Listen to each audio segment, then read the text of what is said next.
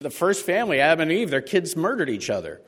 Um, so when you think about it, in God's infinite wisdom, He showed us through the stories in the Bible of family that they're not perfect. Because if they were perfect, we couldn't obtain that. And when we see that they had frailties, we see they had problems, we see they had derision among the family members, you understand better that God is still there and there's always a way to get to God. But as I looked for a family that was really uplifting and, and a really great family, I, I, came to one right away. It's Jesus, Mary, and Joseph. What, what better symbol of family is that? And I, you know, I tongue in cheek titled this sermon The Holy Family because in Catholicism, they've raised this family up to be much greater than they were. They're, they're beyond human, they're, they're superhuman. And in fact, the, the Catholic Church here in town is called Holy Family, and you'll find a Catholic churches throughout the country called Holy Family. But they're, they're not. They were, they were regular human beings. But what made them different was they did two things that will always keep a family solid and will always keep a family going forward. They followed the Word of God and they put the members of the family before themselves. They put the interests of the others before themselves. So we're going to take a look at this family, you know, one member at a time.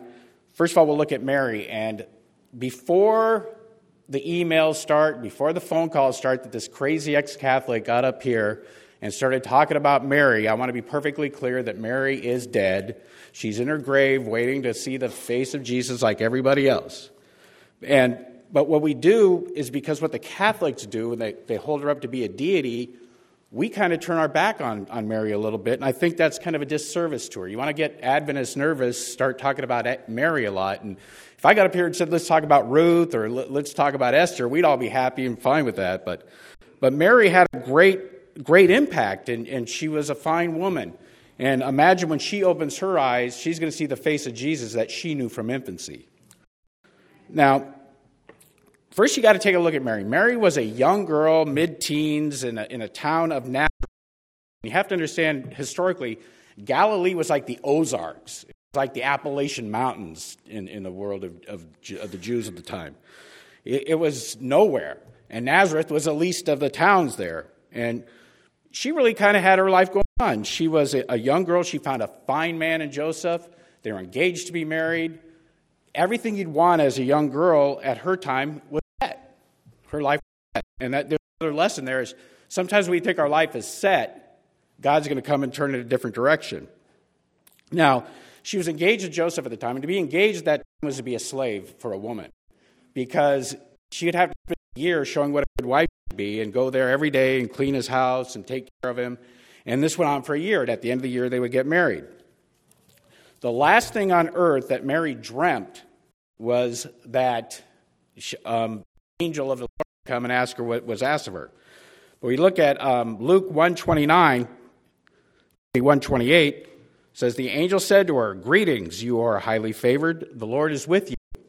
Now, this angel comes out of nowhere, talks to Mary. Mary says, You know, if he came to say, You know, greetings, Bob, you're highly favored. The Lord is with you, I'd say, Hey, you know, I'm highly favored. Great. But Mary didn't react that way. And it kind of shows her humility.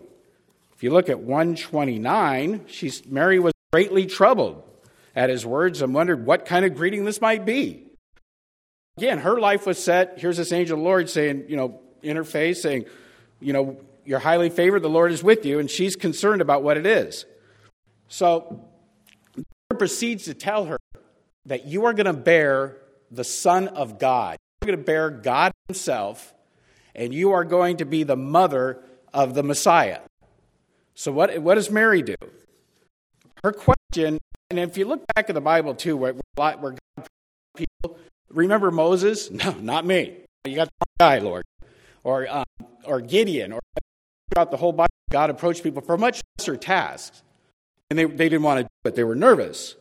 But Mary's question was practical. In verse 34, she says, How will this be? Mary asked the angel, since I'm a virgin. how could I bear, bear God's son?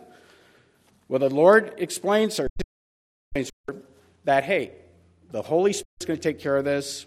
You're, you're going to be pregnant with a, with a son of God, and you're going to have the son of God as your child.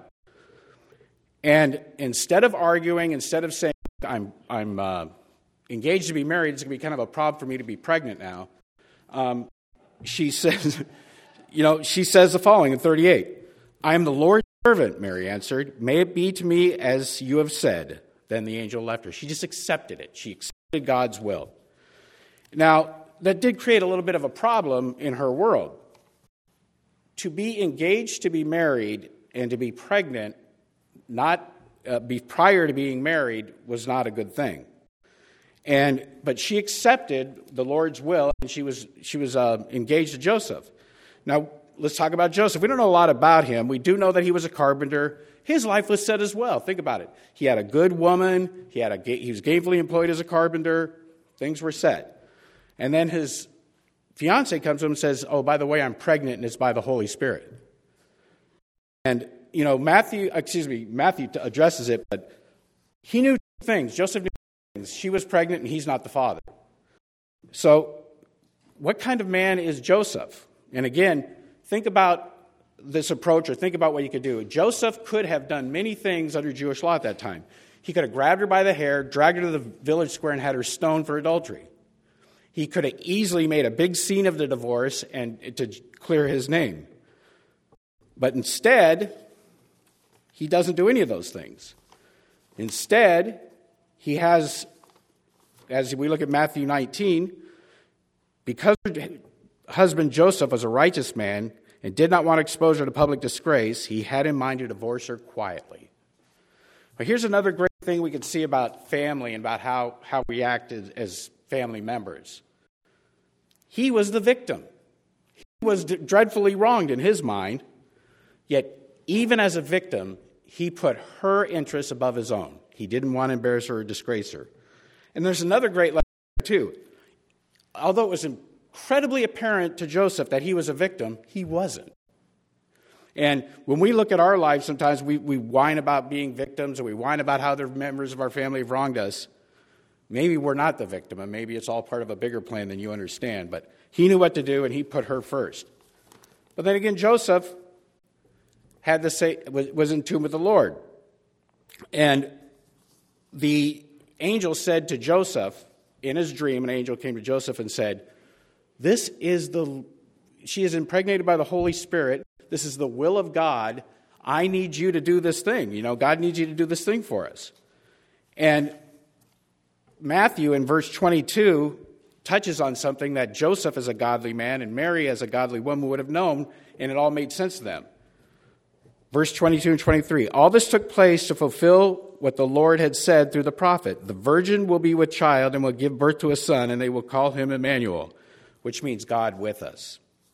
So now Joseph wakes up from his dream, doesn't ask a lot of questions because, mind you, again, they've got this whole thing out of sequence now. Mary's pregnant, and they're not married yet.